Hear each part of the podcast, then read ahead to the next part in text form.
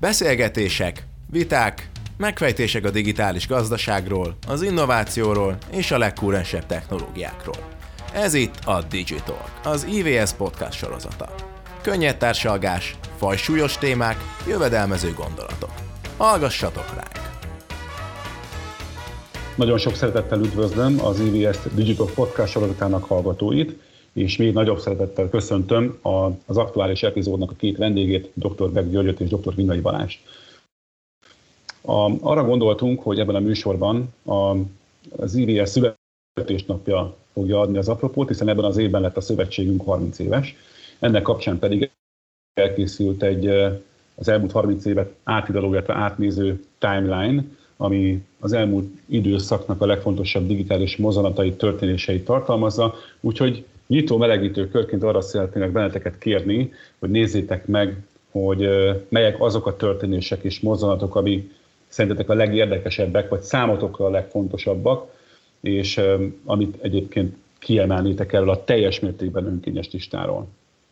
2007-ben jelentette be, hogy a Steve Jobs a, az iPhone-t, és az forradalmasította azért a a mobil eh, számítástechnikát, az egész informatikát, és eh, azt gondolom kicsit nagy szóval az egész világot, hiszen akkor jöttek az emberek, hogy ez a kis kütyű, ez a kis mobiltelefon, az nem csak arra való, hogy beszéljünk, hanem arra, hogy a világba, világ dolgaiban részt vegyünk, úgyhogy ezt, eh, ezt tekinteném ilyen másik nagy dolognak, de azt gondolom, amit összehoztatok ezen a videónal látszik, mind nagyon érdekes, izgalmas dolgot indított el, és nehéz a választás közülük.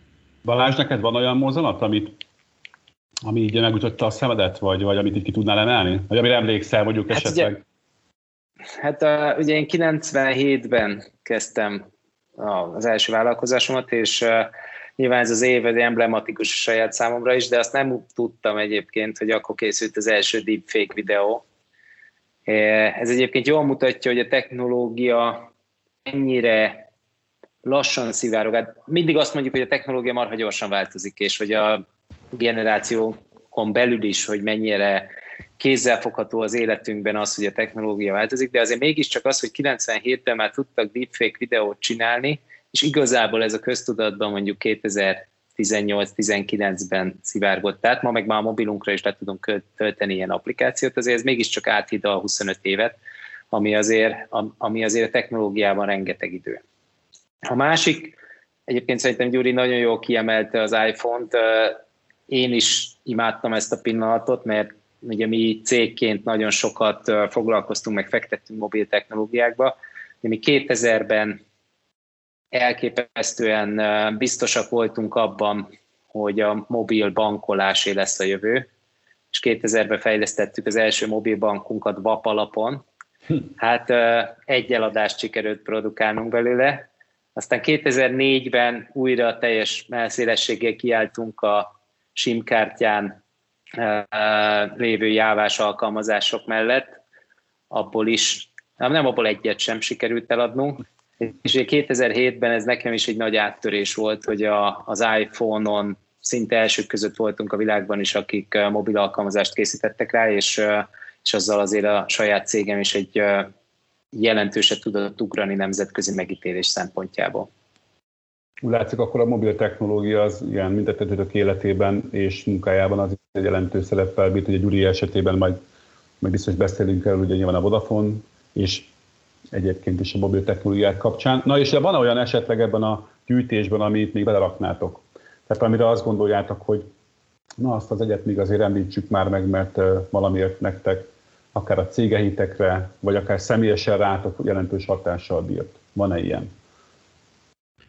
Én betenném a, a, az első Magyarországon rendezett informatikai világ olimpiát, diák olimpiát, ami, ami itt Magyarországon történt, hogy az egész világnak a tehetséges diákjai itt voltak, és hát picit hazahúzó, hogy ezt a Neumann volt az egyik főszervező, a másik pedig a, a informatikai múzeumunknak a, a megnyitója, ahol uh, uh, Marina uh, Wittmann, uh, Neumann Lános uh, Nalmi János lánya volt itt, és ő nyitotta meg ezt a múzeumot. Ez a múzeum ugye, ami Szegeden működik, azt hiszem, hogy a informatikai világon a tíz leg, legérdekesebb, leggazdagabb múzeumok közé, múzeum között van.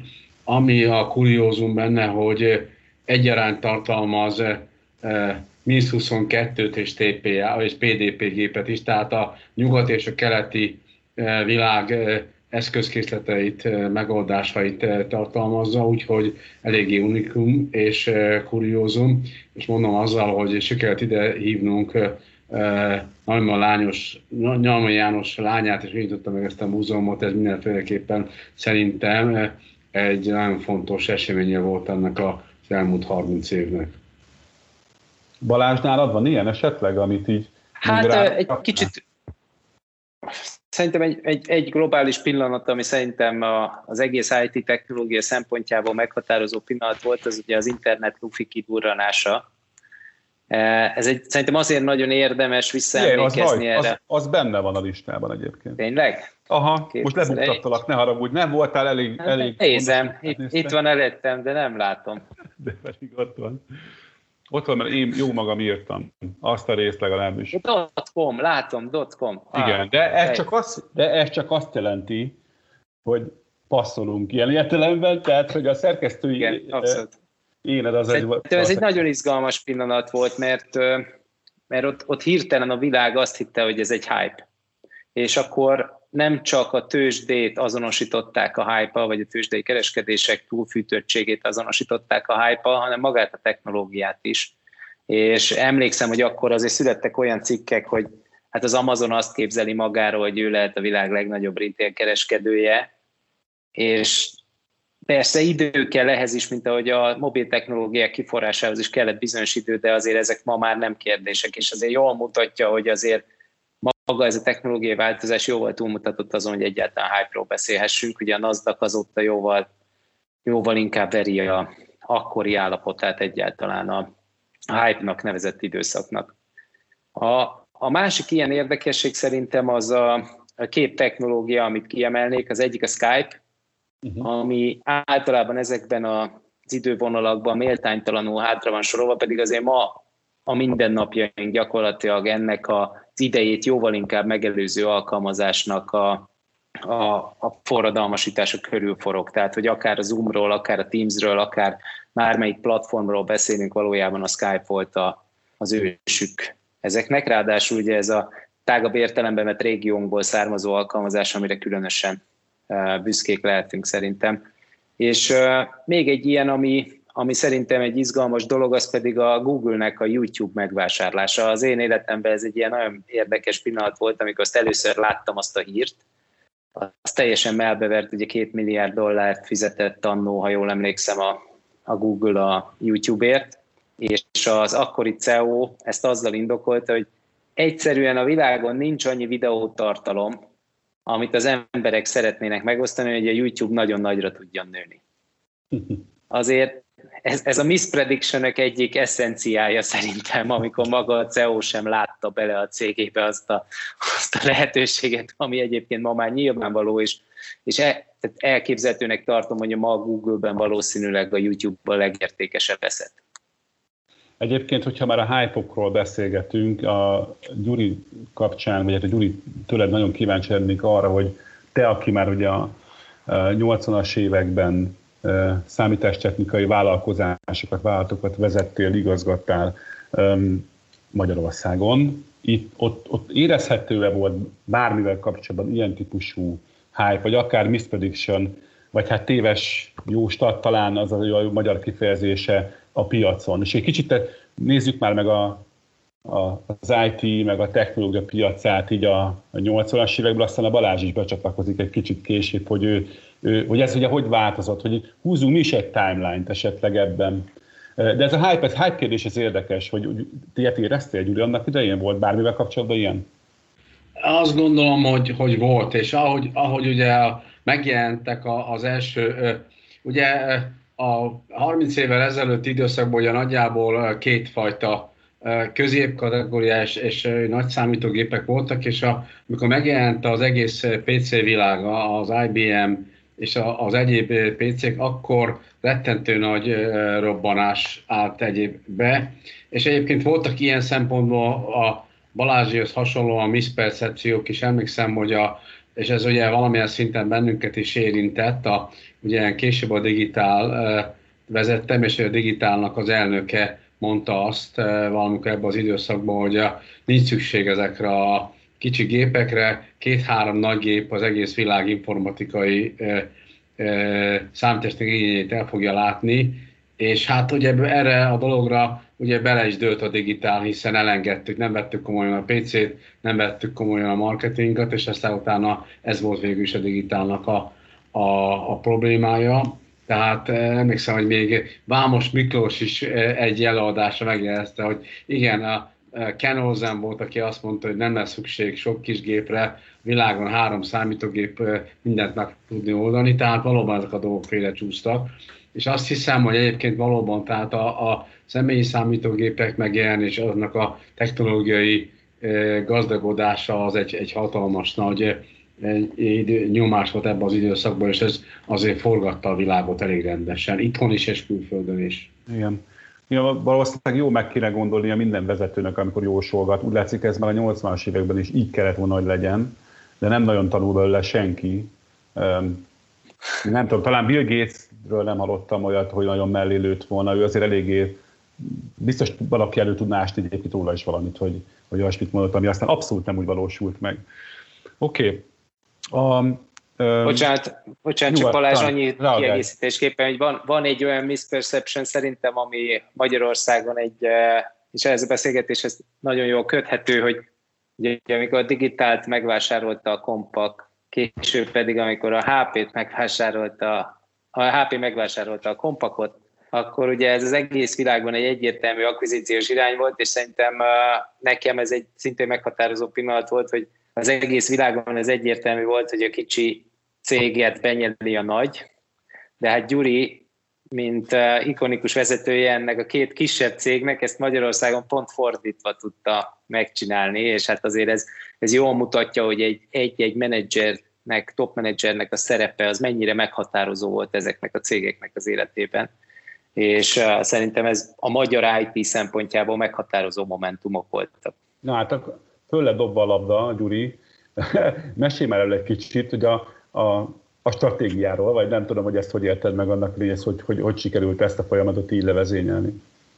Hát valóban mind a két dolog nagyon, nagyon izgalmas, nehéz volt. Azt gondolom, hogy azok az alapértékek, ami mellett én folyamatosan dolgoztam, azok nagyon sokat segítettek. Tehát számomra mindig is a, a csapatjáték volt a nagyon fontos, tehát folyamatosan szinte darabonként építettem fel a csapatot, aki aztán végigjött velem ezen az úton, ezen a Digital Compact HP úton. Nagyon sokat számított, hogy valóban egy-két víziónk volt például, hogy még ebben az időszakban, a 90-es évek elején mi elkezdtünk rendszerintegrációval, SAP-val foglalkozni, abban az időszakban, abban a digitálban, ahol fantasztikus hardverek és szoftverek voltak, viszont mi azt láttuk, hogy a, a nagy projektek, a rendszerintegráció az nagyon sokat fog ebbe az egészbe jelenteni, és hát egyik olyan eszköz volt a kezünkben, amiben egyszerűen ki tudtunk ugrani az egész digitál világon belül, hiszen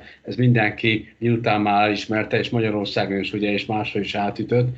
Tehát amikor ugye a digitál kompakt volt, és valóban egy nehéz időszak volt, hiszen ez egy ilyen top-down dolog volt, persze bejelentették a Egyesített Cégnek a vezetését, amiből 85% volt kompakos volt, utána jött a, a nagy régiók, Európa, Európában is gyakorlatilag az európai menedzsmentben szinte nem volt senki a digitálból. Kezdtem kicsit idéges lenni, hogy mi lesz ebből. És aztán utána jöttek a nagy országból és a kicsik felé, és már úgy tudom, már csak három vagy négy ország volt, és még nem nagyon volt, volt digitálos, és akkor, akkor végül is a legutolsó körbe, akkor bejelentették, hogy Magyarországon én leszek a, a vezető. Egyébként egy komoly kihívás volt, hogy akkor most mit csináljak, hiszen amikor ezt bejelentették, akkor a egyik épületből a digitál volt, ott voltam a, a kollégákkal, és mindenki boldog volt, és ott egy másik épület, ahol a, a kompakos csapat, akik korábban azt gondolta, hogy ők lesznek az végig csak a befutók,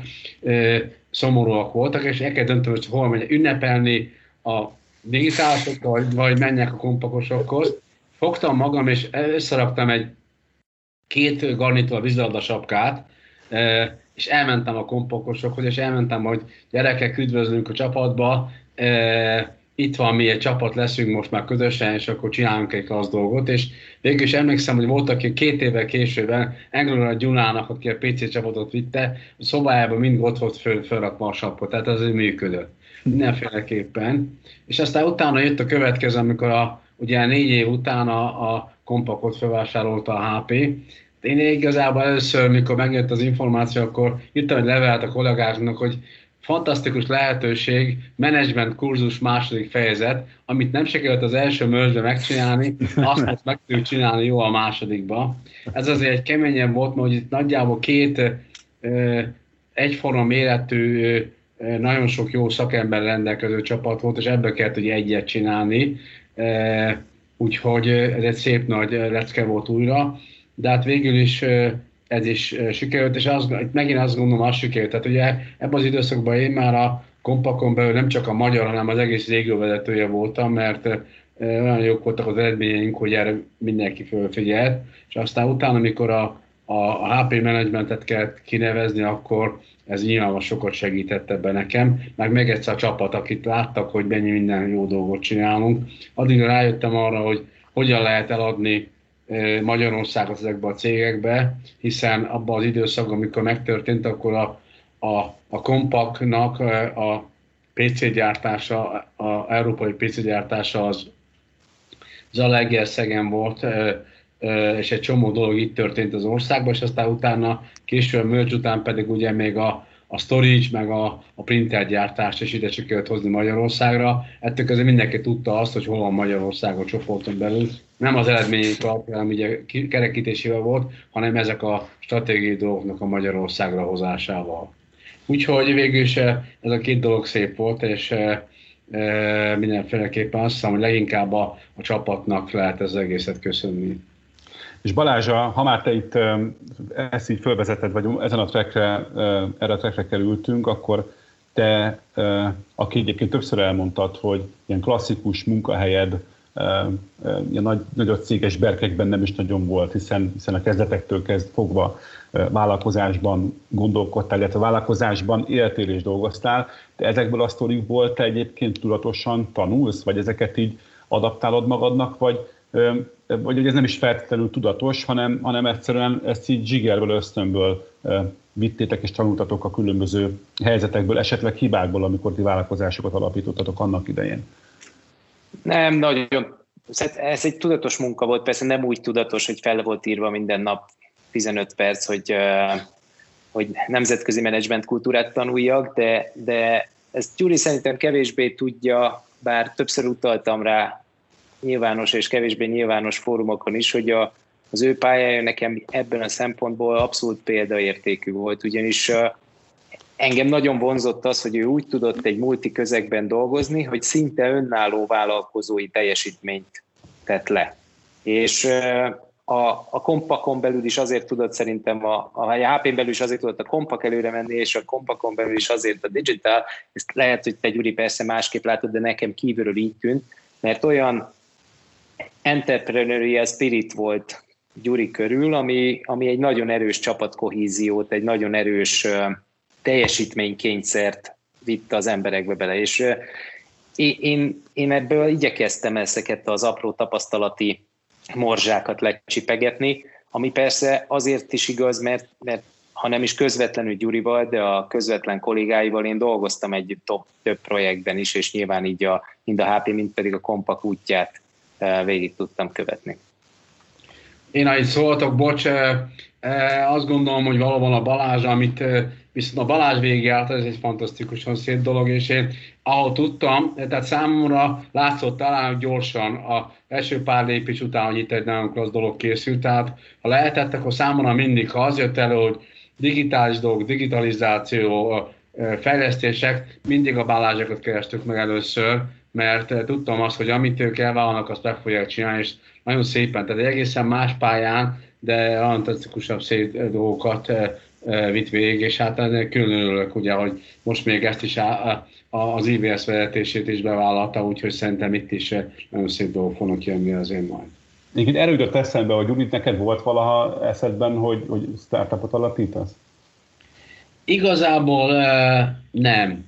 Nem, mert nekem megvolt mindenem, minden öröm megvolt a munka. Tényleg olyan fantasztikus csapat vett körül, nagyon szépek voltak az eredmények, megvolt a, a, a megfelelő szabadsági fok, tehát nem éreztem soha, soha magam kalitkába, tehát azt úgy gondoltam, hogy ez, ez mindenféleképpen ebből ki tud jönni az, amit akarok. És hát olyan dolgokat tudtunk csinálni, hogy ilyen szempontból én azt gondolom, hogy nagyon sokszor voltam jó időben, jó helyen. Tehát uh-huh. azt gondolom, amikor kezdtük a digitált 90-es években, ugye akkor mindenki kicserődött. Új rendszert kell csinálni a, a vámnak, az APEC-nek, a bankoknak, a közigazgatásnak, ezt mind-mind benne tudtuk lenni. Utána a következő váltás után viszont a mobil technológia, ami megváltoztatott mindent, megint ott voltam. Tehát ilyen szempontból azt hiszem, hogy szerencsém is volt, és egy jó csapattal a, a háttérben tényleg fantasztikus dolgokat lehet azért csinálni, tehát igazából nem nagyon merült fel bennem az, hogy én elkezdjek magam vagy egy kis csapattal, mert a csapat ott volt, ez adott volt a csapatunk, tehát egyszerűen nem tudtam volna elengedni ezeket a fiúkat, akikkel azért nagyon sokat együtt, meg lányokat, akik együtt dolgoztunk, és egy is sok mindent megcsináltunk. Átfogalmazom a kérdést egy kicsit, mert ez engem egy kicsit izgat, hogy na, de ha lenne lehetőség, lett volna lehetőséged vagy mondjuk most, most lennél a Balázs korában 43 éves Balázs, segíts. Annyi vagy, ugye? Sajnos pontosan. Igen. Bocsánat, bocsánat, ebben kivágjuk, jó, hogyha kéred.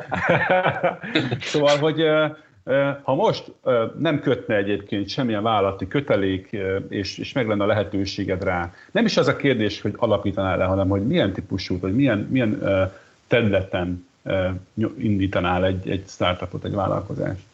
E, ez így ezen valahogy gondolkoztál-e?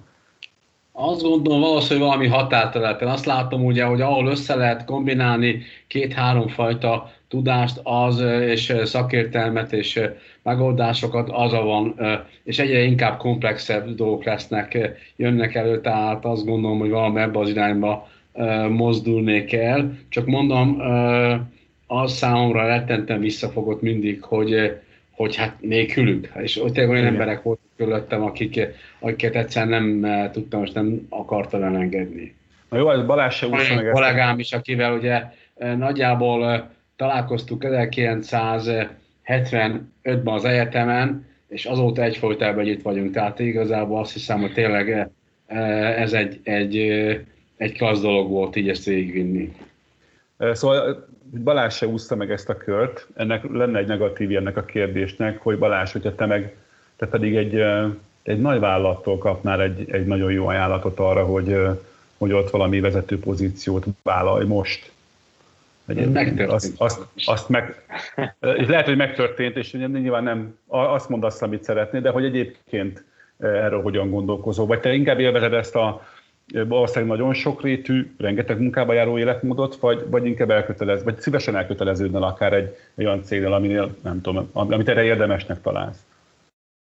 Hát ugye a, tehát, amikor én a karrieremet kezdtem, és egyébként Gyurihoz hasonlóan, tehát nekem középkori vagy középiskolai osztálytársaim voltak azok, akikkel gyakorlatilag a céget közösen alapítottuk, és ez azért volt egy izgalmas momentum, mert abban a pillanatban az egyetem első, második évében azért semmilyen kockázatot nem hordoz kipróbálni magát az embernek egy, egy vállalkozásban, tehát nem kell az egzisztenciáját feladni, nem kell meglévő tőkéjét ebbe fordítani, ez nyilvánvalóan nem volt semennyi. Egy nagyon, nagyon izgalmas és jó péld, eh, ilyen próbálkozás volt, és nem tudom egyébként, hogyha ez akkor abban az időpillanatban nem jön, és mondjuk a Gyuri felajánlott volna a digitálnál egy szélzes állást, akkor, akkor simán el tudom képzelni, hogy, hogy végigcsináltam volna a karrieremet egy, egy, egy ugyanígy egy multivilágban.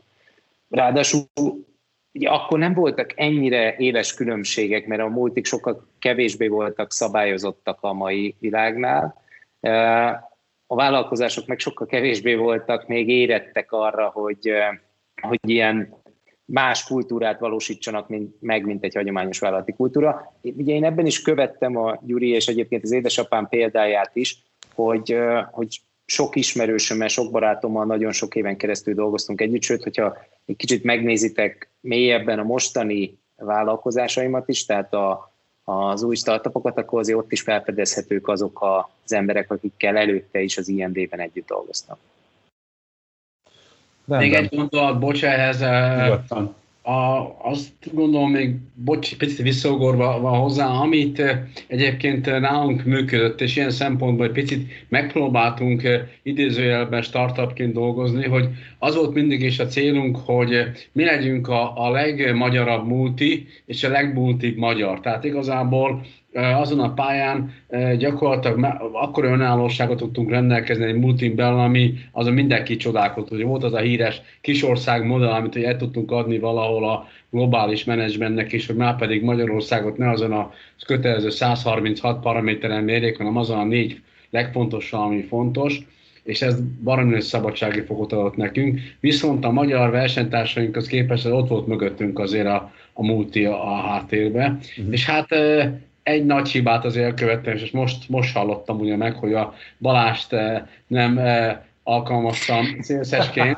Igazából, amikor a Balázs, ugye fölfigyeltem, akkor már volt egy nagyon szépen működő cége, és akkor tényleg, amit mondtam, az összes, bármilyen feladat jött, akkor mindig a Balázsokat kerestük meg először, tehát azért ezt a együttműködést azért kerestem, de még ameddig eh, szabad, magányos volt, akkor, akkor ezt, ezt, ezt a hibát elkövettem, majd legközelebb nem. Majd legközelebb, így van. Egy duális képzési program keretében.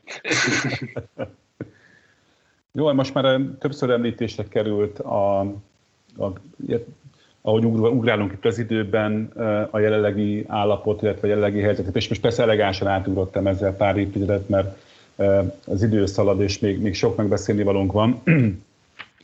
Te 2019 óta vagy a Nagyman János Számítógép Tudományi Társaság elnöke, Balázs, te pedig tavaly óta vagy az IVS elnöke. Kicsit beszéljünk erről a szerepről, e, ezekről a szerepekről az illetetekben. Hogy jött, hogy értiteket, milyen állapotban ért benneteket, és, és mik voltak a motivációk? Mert ezért ez is szerintem érdekes lehet megnézni, hogy, hogy mi vezérelt benneteket, amikor elvállaltátok ezeket a pozíciókat. Gyuri, kezdte esetleg?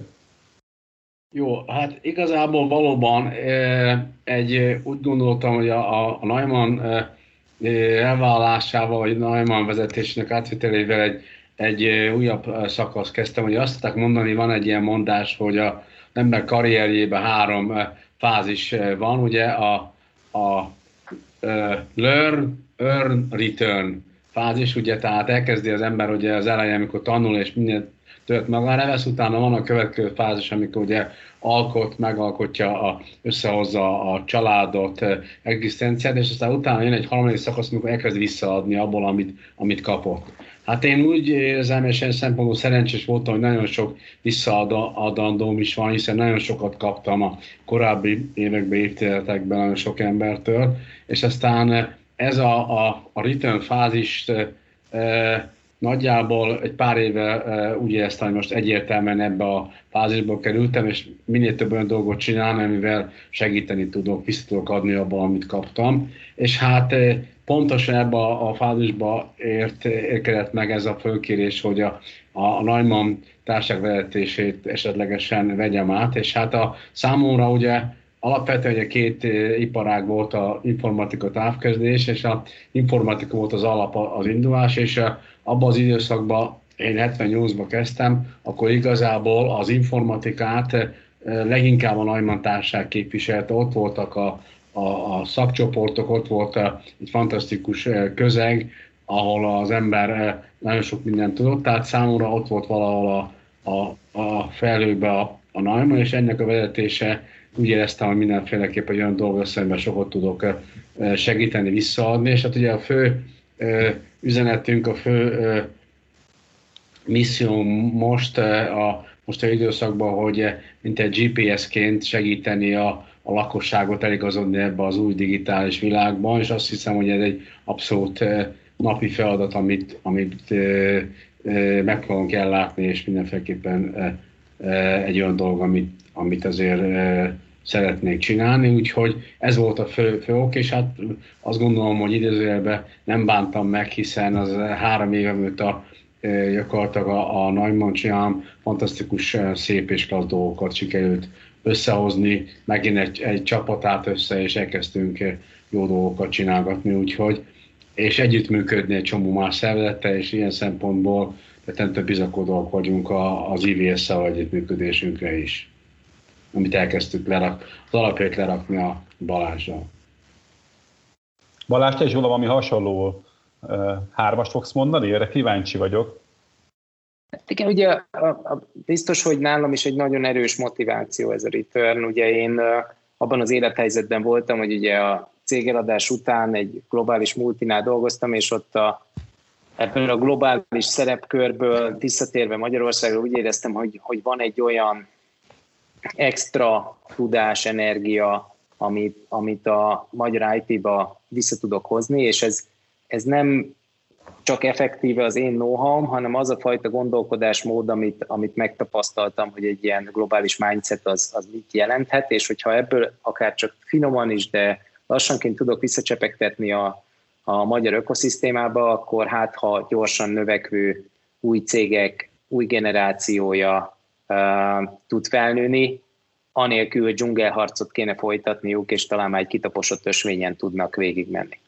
Uh, minden mellett volt egy önző motiváció is, hogy szerettem volna, hogyha, hogyha azokban a vállalkozásokban, amiket korábban elindítottam, én már nem menedzser, aktív menedzser szerepben lennék, hanem inkább egy ilyen stratégiai iránymutatást behozó chairman szerepkörben, és ehhez kellett valami indok, amitől, ami, ami miatt egy kicsit hátrébb tudok lépni az operatív menedzsmenttől, és ebben én teljesen jó pillanatban megtaláltam az IVS-t, és a harmadik, ami pedig igazából átbillentett abba, hogy, hogy elvállaljam ezt a felkérést, és utána jelöltessem magam, az pedig az volt, hogy a, a pandémia bejött, és úgy éreztem, hogy ez egy olyan időpillanat, amikor felgyorsulhat végre az a sok vízió, amit mi évek óta mondogatunk a digitalizációval kapcsolatban. És most már egy, egy év távlatából, pont egy év után, gyakorlatilag láthatjuk, hogy ezek tényleg történnek, és ezt, ezt, ezt nagyon izgalmas, jó megélni egyébként, hogy, hogy az a világ, amit mi eddig szlájdokon, prezentációkban magyaráztunk más iparák képviselőinek, azok gyakorlatilag a mindennapjaink részei lettek. Igen, és hogyha már itt tartunk, szerintem a, ezt a pandémia topikot is gyorsan beszéljük meg és át, mert én is azt gondolom, hogy a két szervezet munkája most jelenleg nehezen választható le erről, bár biztos le lehet, de meghatározza. Az IVS-ét én egészen biztosan tudom, mert ott dolgozom, de, a Gyuri is ezt biztos megerősíti. Miben változott? Mert Gyuri, neked van akkor összehasonlítási alapod, persze Balázsnak is, csak úgy nem elnökként feltétlenül. Tehát a Gyuri, neked mi változott 19 óta a pandémia megjelenésével az elnöki, meg a szervezet munkájában? Tehát mire fókuszáltok jobban, mit, mit, hova pörgetett benneteket ez a helyzet? Igazából azt gondolom, hogy nyilván nekünk is alkalmazkodni kellett ehhez az üzemmódhoz, tehát ugyan van székházunk, de gyakorlatilag egy ideig be volt teljesen zárva, most is csak egy-egy ember van, tehát csak ügyeltet tartunk fönn. A fő feladataink egy jó része az, az sokkal inkább nem volt köthető online dolghoz, tehát el kellett kezdenünk átmozognunk az online térbe. Nagyon sok versenyt rendezünk, informatikai versenyeket, tehetséggondozás kisgyerektől nagy idősekig. Ezeket, a, ami már eddig is online volt, az, az ment tovább, ami nem át kell tenni onlineba, és ezek szerencsére azért működtek, vagy, vagy hibridbe. A, a múzeum nak csináltunk egy, egy idővonalat, tehát a, a fizikailag ugye most nem, nem tudom az emberek, de ugye itt a teljes informatika történet, ami oldalunk a múzeum szempontjából nagyon szép anyagot állított össze Havas Miklós, ami, ami elérhető. Tehát megkezdtünk mindent mindent áttenni online formába a, a, a dolgaink közül, és hát a, a nagy konferenciákat is online tartottuk, meg megpróbáltuk kihozni belőle a negatívumokba a pozitívumot, ami szerintem sikerült, hiszen a konferenciákon, az konferenciákon volt Palo Alto előadó, volt Müncheni előadó, akiket valószínűleg tudtuk idehozni, hogyha ha ez egy on-site konferencia. Tehát egyszer megpróbálunk az egészből valamit kihozni, és hát ugye azt látjuk, hogy itt az egész home office előttörésével egy csomó új dolog, amiket eddig is mondtunk, az, az, az beválik, és ami szükséges. Hát, és amit ugye mindig is mondtunk, hogy ebbe a világba egyre nagyobb szerepe lesz az egész digitalizációnak, digitális technológiának. Amit ugye csináltunk még, hogy a tananyagainkat, azokat gyakorlatilag szinte mindent ezt hozzáférhető tettünk, ingyenesen letölthető mindenkinek, lehetőleg minél többen tudják ezt a dolgot élőbe is kihasználni. Van egy külön modulunk az ECD-n belül a tanároknak a digitális oktatásra, azt is elérhetővé tettük, tehát elég sok mindent megcsináltunk, de ez egy másfajta üzemmód, és hát szerintem ősztől, téltől egy vegyes, tehát nem fogunk teljesen visszavenni, ahol voltunk, hanem egy vegyes üzemmódra térünk át. Nagyon szépen bevált például a online vizsgáztatásunk, tehát korábban az LCDL-ben ugye mindenki bejött a vizsgára, most már az jelzők automatikusan tudnak működni. Balázs, te uh, nyilván, ezt mondtad is ezelőtt, hogy, hogy egy kicsit maga a pandémia is ráerősített a, a, az elnökségi poszt elvállására. Kicsit mesélte is a, az IVS életének a megváltozása, illetve hát a te életed megváltozása, mert azért nyilván abban is van, van újdonság vagy változás ezzel. Vagy nincs. Igen, hát Vagy hogy egyáltalán nincs.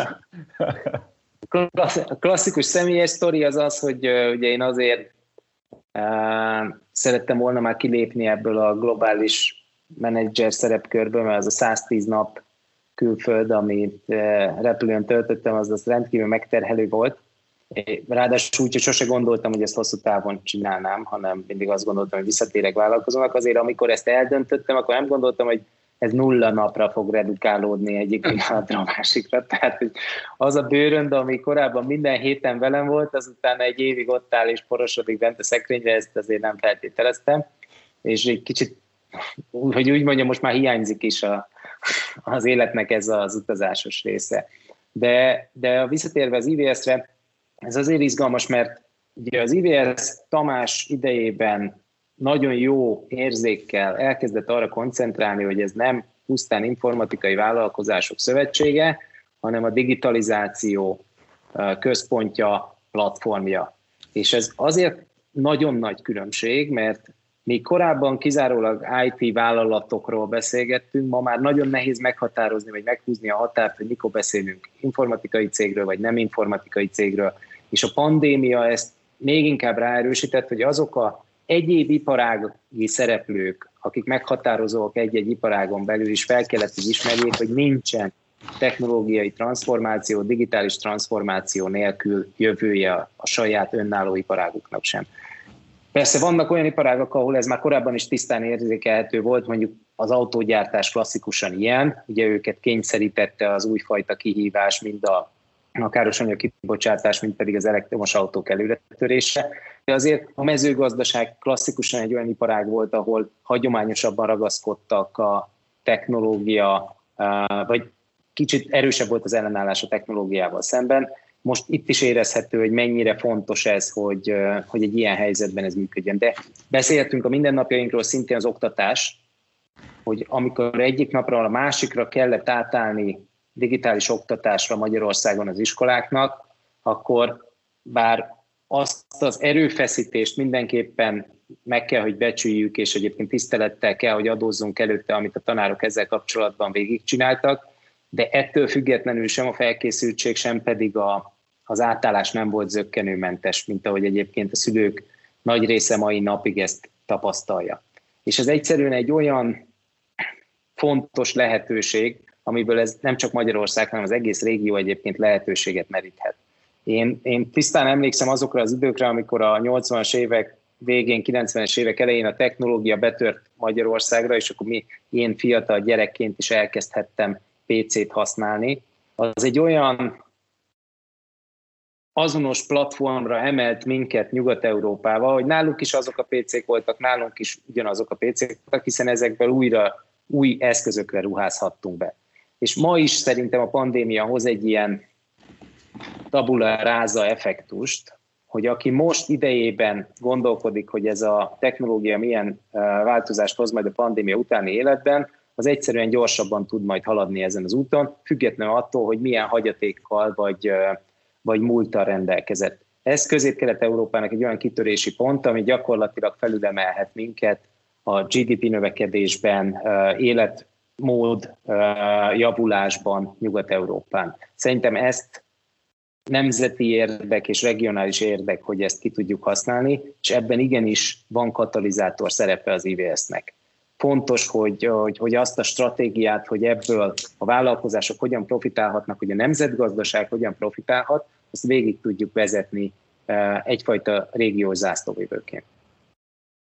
Itt még egy gondolat, bocsa a, Balázshoz, azt gondolom, ahogy ő elmondta, hogy amikor megjelent a PC, és ugyanaz a PC volt az ő asztalán, mint eh, Bécsbe a, egy fejlesztő aztán egy fantasztikus egyenlő kiegyenlítőt hozott, mert ugye korábban pár éve ezelőtt ugye a kokon miért egészen más volt. Viszont itt van még a pandémia adott még egy dolgot, ami ezt még ö, tovább erősíti, mégpedig azt, hogy a, a, a home office előretörése. Azt jelenti ugye, e, míg hogyha ugyanaz a PC volt itt, mint egy, egy Bécsinek, a Bécsi központban az el kellett menni, és egyszerűbb volt átmenni a kertes tasszéra, átmenni a központba, de most, mikor mindenki otthon dolgozik, tök mindegy, hogy az most Miskolcon, Győrbe, vagy Valdorba van, tehát ilyen szempontból még, még inkább kiegyenlítődött a pálya, és ez igaz egy, egy amerikai fejlesztéssel is, tehát nekik is a lényeg, hogy meglegyen a, az időben a, a termék, tehát otthonról sokkal több lehetőség lesz, és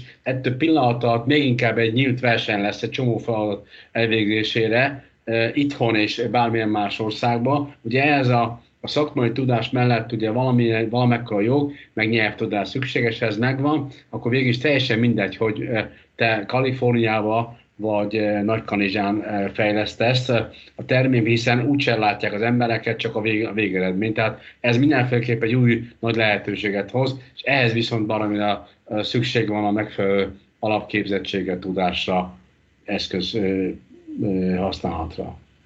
Most azt Igen, hát a... erre, bocsánat Balázs, csak egy, egy, egy nagyon röviden reflektálva, hogy, és erre még inkább rátesz az, hogy az élet költsége milyen bizonyos helyeken. Nyilván San Franciscóban ülni, az valamikor a tudás közepén ülést jelentette, de hát ennek az árát meg is kellett fizetni, ugyanígy Londonban, ugyanígy Manhattanben. És lehet, hogy végre ennek a nagy globalizációs vagy urbanizációs trendnek lesz egy visszafordulása a kisebb közösségek felé. Nyilván én erős lokálpatrióta vagyok Miskolccal kapcsolatban, Gyuri meg Cegléddel kapcsolatban, tehát hogy alapvetően a kisebb közösségek felértékelődésének szerintem abszolút van jövője. Csak azt akartam közbevetni, illetve mondani, hogy a szavaitokból az derül ki, hogy olyasmi kort, illetve hónapokat élünk most, ami egy ilyen tíz év múlva elkészülő timeline-ra simán ráférhet. Ezt jól érzem? Tehát ti most egy elég jelentős mozzanatnak értékelitek, vagy mozzanatként értékelitek, ezt így gondoljátok? Tehát most megváltozik-e éppen valami nagyon jelentősen, lehet ezt persze ilyen objektíven nézni, vagy inkább csak arról van szó, hogy benne vagyunk nyakig, és hát most minden erről szól. Ezt ti hogy látjátok? Tehát, hogy most valami hype-nak a kellős közepén vagyunk?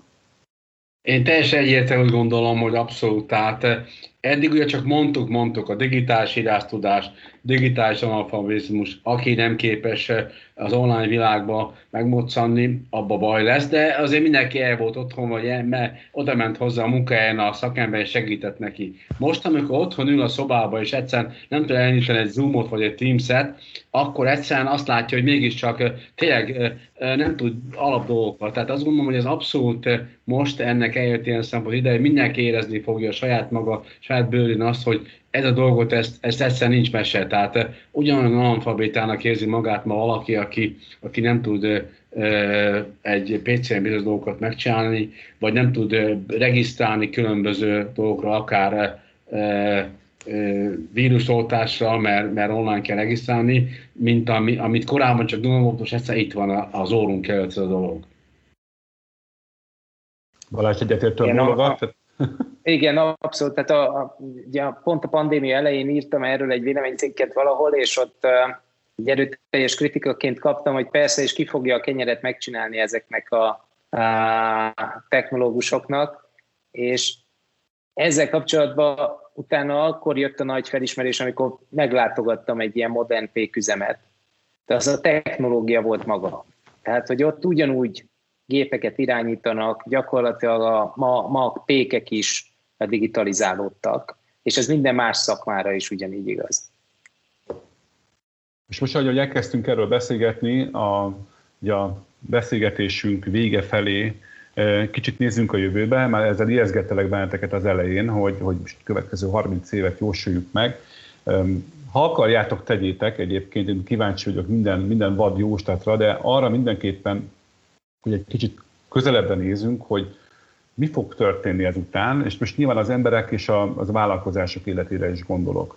Mennyire fog ez a átdigitalizált élet, vagy ez az elképesztően digitalizáció felé hajtó élet állandósulni, gyökeret verni, ez, amit a Gyuri is emlegetett, hogy mennyire maradunk ebben a hibrid módban, mit jósoltok, ki hogyan fog ehhez hozzáállni, és nyilván az, az elég fontos kérdés, mert ha most ez egy jelentős momentum, akkor ennek nyilván a hatása is jelentős, kell, hogy legyen a következő pár évre. Balázs, mindig én, be, én voltam, én kezdek, kezdek elmet, mindig elveszem előtt a hangot, meg a szót, meg a tartalmat, úgyhogy bocs. Ja, ja, ja.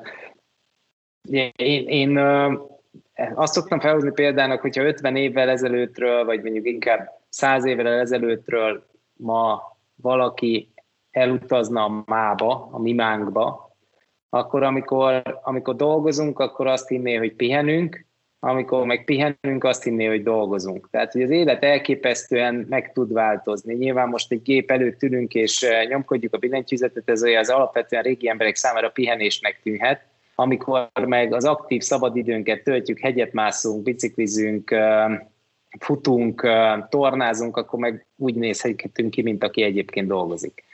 És ez egyébként valószínűleg a, még inkább így lesz a jövőben az automatizáció meg a robotizáció kapcsán, amiben én egyébként nagyon hiszek. Tehát, hogy a digitális világ elhoz egy egyszerűen egy olyan életformát, ahol ez a klasszikus értelemben vett munka, az még inkább háttérbe szorul. És a kreativitás, az együttműködési képesség, a változások felismerése lesz az emberek elsődleges munkája, függetlenül a klasszikus szakmunkáktól, hiszen ezeknek a jó része az, az valójában tényleg valamilyen módon a technológia által lesz elvégezve. Ugye nyilván a vezetést nagyon könnyű erre felhúzni, hogy, hogy majd önvezető autók lesznek, de, de ugyanígy egyébként valószínű a klasszikus értelemben vett könyvelés is teljesen automatizálódik, és az emberek igazából majd csak irányítják ezeket a különböző munkafolyamatokat. Ettől függetlenül ezt nem egy rövid távú jóslatnak mondom, és szerintem a jóslatoknak a nagy misprediction mindig abból fakad, hogy az emberek azt gondolják, hogy az, amit mondunk, az jövőre lesz. És akkor, hogyha jövőre nem következik be, akkor azt gondolják, hogy ez nem is lesz. De ettől még lesz, csak ezek a változások sajnos még a mai felgyorsult világunkban is tíz éveket vesznek igénybe. Gyuri, te mennyit látsz előre? Vagy ezzel mennyiben értesz egyet? Abszolút egyetértek, egyetértek a Balázsral, és a legutolsó gondolatával is egyébként, tehát hogy a, a, itt azért ezek a fantasztikus víziók, ezek nem egy perc alatt állnak be, és ilyen szempontból idézőjelbe van egy pozitív hatása a pandémiának, hogy egy csomó dolog egyszer nem volt mese. Tehát én a, a, belegondolok abba, hogy egyik eh, barátom, aki a egyik cegédi iskolában eh, eh, kémiát tanít, az most otthonról online módon tartja a gyerekeknek az órát, hogyha ezzel fölkértek volna pár évvel, ez azt hogy egy 20 év alatt kialakítom. Most viszont ugye volt rá 20 napja, tehát ilyen szempontból egy csomó dolog az, az olyan szempontból uh, uh, reális valósága kellett, hogy váljon, ami, ami egyébként végtelenségi elhúzott van. Tehát ez a, az egyszerűsítés, a, a, a bizonyos dolgoknak a fölgyorsítása, az nagyon-nagyon előre, előre jött. Amit én egyébként még várok, hogy el fog jönni a következő időszak lesz ugyanolyan mamut idézés, mamut korszak, mint a mamutok idején volt, tehát egy csomó dolog az egyszer el fog tűnni, mert egyszerűen az új technológia az egyszerűen kiszorítja őket, tehát ahogy, hogy ma már a gyerekek számára az, hogy táskarádió, vagy valami, és azt tudja, hogy micsoda, vagy az ébresztő óra, hiszen a telefonja mindent csinál, vagy ahogy technológiákban azt mondja valaki, hogy hát kicsit szürkék a felhők, akkor ma már azt gondolja, hogy valami gond van itt a szerverekkel, és nem az, hogy vihar jön. Tehát ilyen szempontból olyan szinten változik meg minden, hogy ez, ez egy, egy font, folyamatos átalakulásban lesz, és valóban azt hiszem, hogy a, a mély szakismeret helyett gyakorlatilag a nyitottsága lesz lehet a legfontosabb. Tehát egyre inkább még eddig ugye a munkahelyeken a, a legjobb szakértőket kerestük, most igazából a legnyitottabb emberek, hogy képesek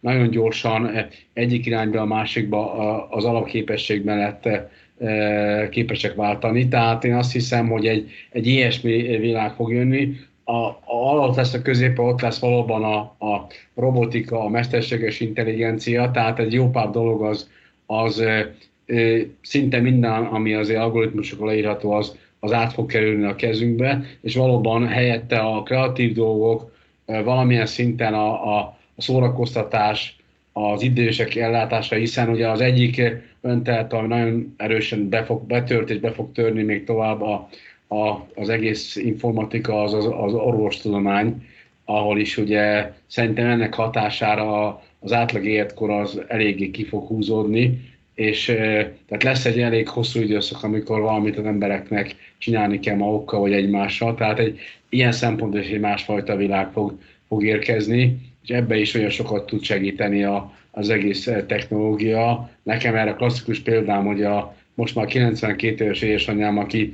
80 pár éves korában kellett el ugye internetezni, és fantasztikus mennyi mindent kapott. Tehát azért azt gondolom, hogy a, a esetlegesen munkanélküli vagy, vagy kevesebb alapmunkát végző emberek számára a technológia baromi sokat fog tudni majd adni.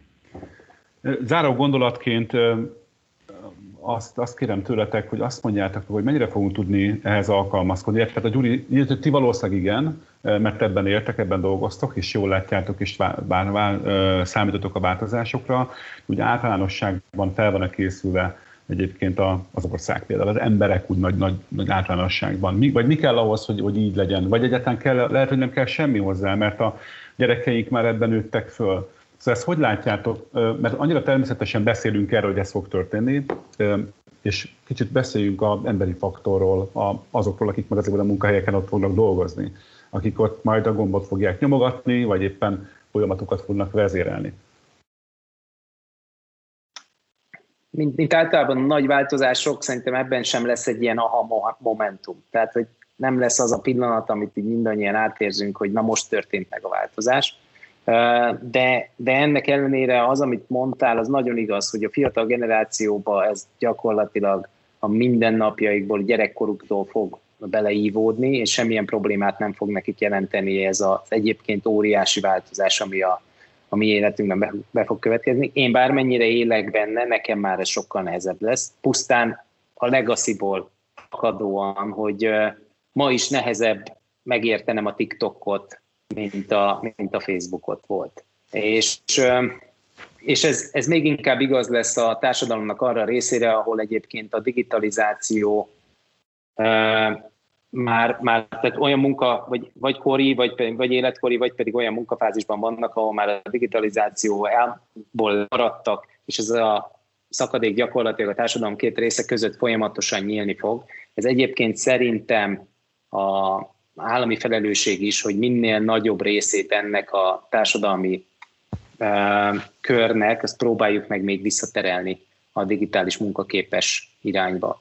Pandémia egyébként ebben is hordoz lehetőséget, mert a munkanélküliség növekedésével ez önmagában egy, egy, egy, egy átképzési, egy újraképzési lehetőség, de hát ezt folyamatosan fent kell tudni tartani, mert ahogy egyébként Gyuri is említette, a technológia változás révén amúgy a munkával töltött életkor eleve hosszabbodni fog. Gyuri, láttam serényen jegyzetteltél, úgyhogy... Nem csak igazából itt, ami még eszembe jutott, hogy ebben, amit a Balázs is mondott, tehát ugye a, ami valóban egy nagy kihívás, ugye, hogy szokták megmondani, hogy vannak informatikai benszülöttek, és ugye vannak bevándorlók, és ugye a, a egyre több a benszülött, és egyre kevesebb a bevándorló. Egyébként most megjelent egy harmadik fogalom is, amit tetszett nekem, informatikai nomádok. Ugye a, a home office miatt ugye most megjelent egy, egy új kategória, tehát igazából azt gondolom, hogy, hogy itt a, a, a bevándorlók számára a pozitívum lehet az ugye, hogy láttunk már sokfajta bevándorlót különböző időszakban, és azért, azért talpon tudtak maradni. Tehát ugye, amikor kiment Neumann János Amerikába, vagy, vagy különböző helyek, vagy 56-ba, ugye nagyon sok kimentek, és gyakorlatilag igazi bevándorlók voltak, és ezért alkalmazkodni tudtak a jó részük. Tehát azt hiszem, hogy itt is a bevándorlók valamilyen szinten ezt erre képesek lesznek. Nagyon sok segítség kell nekik, ugye én ugye korábban, akkor, amikor az IVS indítok, volt még egy, egy másik szervezet, és úgy hívták, hogy Informatikai Érkeztető Fórum, Inforum, annak voltam a, a, az elnök, és ugye ott egyik legsikeresebb programunk az az Unoka nagyszülő program volt, ahol az volt a feladat, ugye, hogy a, a, jöttek a feladatok, a nagyszülő azt tudta, hogy mit kell csinálni, hogy mi a válasz, mi a tartalom, az unoka meg kezelte a számítógépet, és közösen oldották meg. Tehát azt gondolom, hogy itt a következő generációra, és ugye valóban a, az államban is nagyon nagy szükség van ebbe az átképzésbe, beleképzésbe, hiszen be kell tanítani az emberek ezekre az eszközökre, e, Úgyhogy én azt gondolom, hogy ez egy komoly közös nagy lecke lesz mindannyiunk számára, de szerencsére azért elég sok olyan szervezet és olyan, olyan csapat van, akik ezt azért valamilyen szinten tudják majd csinálni. Azt hiszem, hogy elég sok jóslatot sikerült bevetek kicsikarnom az elmúlt egy óra alatt, hogy készültek rá, hogy egy-két év múlva újra összeülünk, és akkor szembesültek vele, vagy lehet, hogy majd később ejtjük ezt meg. Minden esetre én nagyon szépen köszönöm nektek a beszélgetést. Azt gondolom, hogy a, a két szervezet és rajtatokon keresztül talán elég jól színesen meg tudtuk nézni az elmúlt 30 évet, és egy picit bele tudtuk kukkantani a jövőbe, ami egyébként már szerintem a jelen. Úgyhogy Beg Györgynek és Vinnai Balázsnak nagyon szépen köszönöm a beszélgetést, a hallgatóknak pedig azt, hogy ezt figyelemmel követték. Üdv mindenkinek is, sziasztok! Ez volt a Digitalk, az IVS podcast sorozatának legfrissebb kiadása. Ha mindent tudni akarsz a digitális gazdaságról, az innovációról és a legújabb technológiákról, akkor kövesd a műsort az IVS platformjain. A műsorral kapcsolatos észrevételeket, ötleteket a digitalk.ivs.hu e-mail címen várjuk. Hamarosan újra találkozunk.